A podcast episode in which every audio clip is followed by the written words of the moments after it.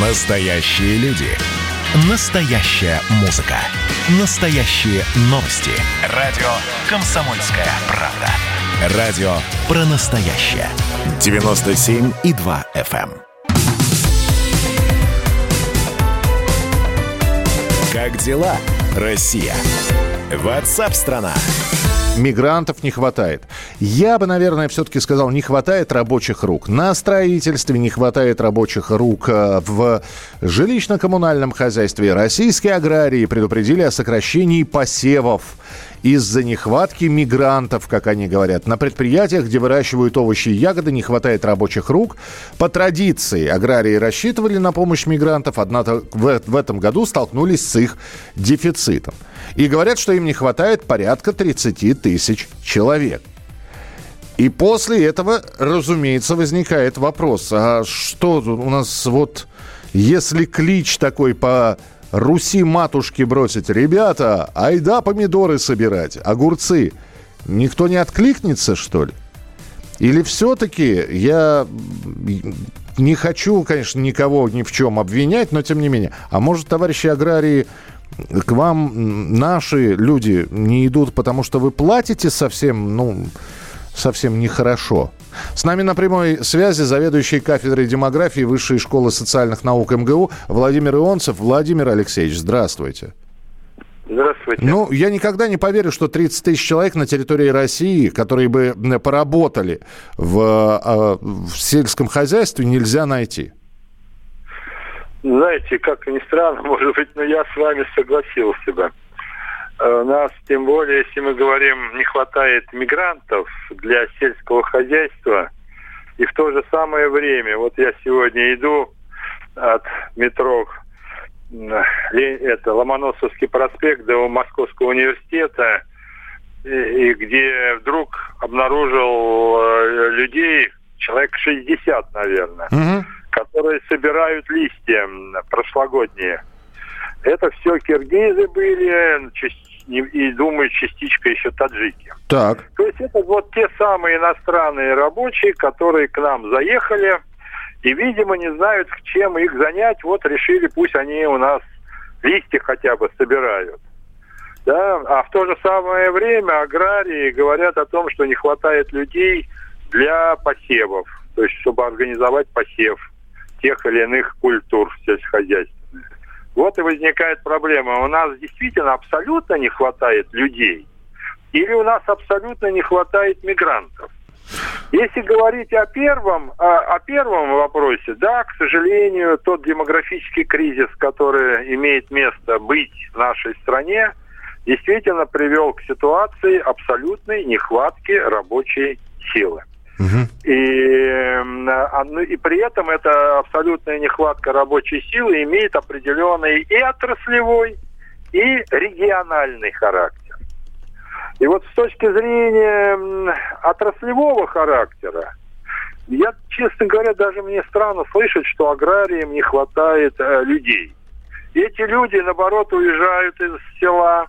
Эти люди занимаются сборкой, проживая на селе, но при этом занимаются э, сборкой автомобилей, еще какой-то там техники. А на селе, получается, некому сажать сельскохозяйственные культуры. Это один нюанс. А второй нюанс, видимо, когда, а, если мы говорим о каких-то агрохолдингах, да, каких-то парниковых таких больших хозяйствах, которые около городов Мгм. находятся, а может быть даже в черте города, ну, возможно, да, действительно, они рассчитывали на тех иностранных э, мигрантов, которых, увы, стало меньше. Но неужели нельзя... нем- способствовало- Да, Владимир Алексеевич, не- не- да. неужели нельзя немножечко, немножечко прибылью поступиться?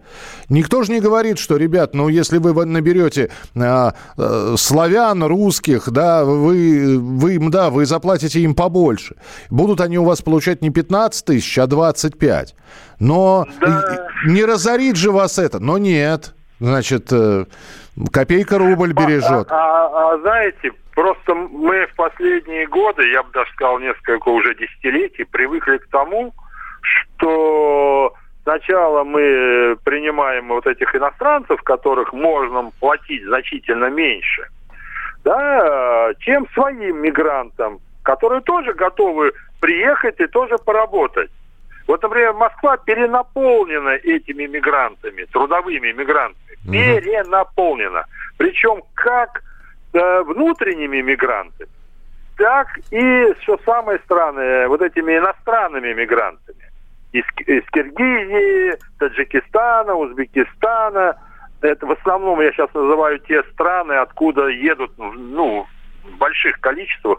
Это сотни тысяч человек. Вот в Россию ежегодно оттуда приезжают работать к нам э, в страну. И главное, вот пункт 50% всех этих людей концентрирует в себе Москва. И вот эти вот люди, вот примерно 60-70 человек, которые я сегодня видел, и которые маются, я вот это слово, маются трудом. Угу. То есть вот э, могли бы, конечно, помочь сельскому хозяйству, наверное, э, в том числе более активной так, помощи с точки зрения пассивных работ. Я понял, а да, Вла...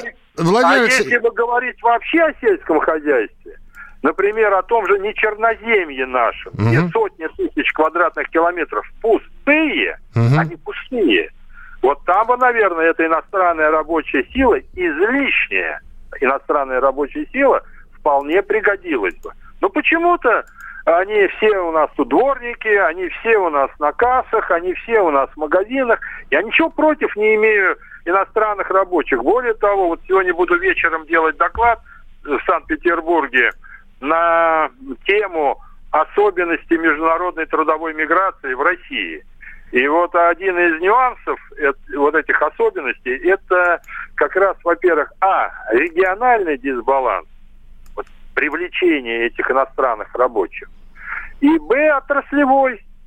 Ну зачем? Ведь э, теми же дворниками очень много хотят наших коренных жителей России э, поработать в Москве. Ну, я Но вас понял, да. Владимир Алексеевич, прошу прощения, у нас просто не так много времени. Спасибо, да. услышали ваше мнение. Хорошего вам доклада. Владимир Ионцев, заведующий кафедрой демографии Высшей школы социальных наук МГУ. И здесь такое гневное сообщение. Не врите, что не хватает рабочих рук. Минуточку. Значит, э, давайте мы ваш гнев сейчас перенаправим в сторону аграриев. Это они говорят, что им не хватает рабочих рук. То есть вы нас не надо обвинять. Мы за что купили, за то и продаем. Госдума. Перезагрузка. Ведущий Роман Карманов вместе со слушателями ищут кандидатов, которые достойны попасть в парламент. Аудитория радио «Комсомольская правда» — полноценные участники программы. В каждом выпуске вас ждет максимальное количество интерактива, звонки, сообщения, стрит-токи и, конечно же, голосование. Только слушатели решают, достоин ли кандидат работы в Госдуме.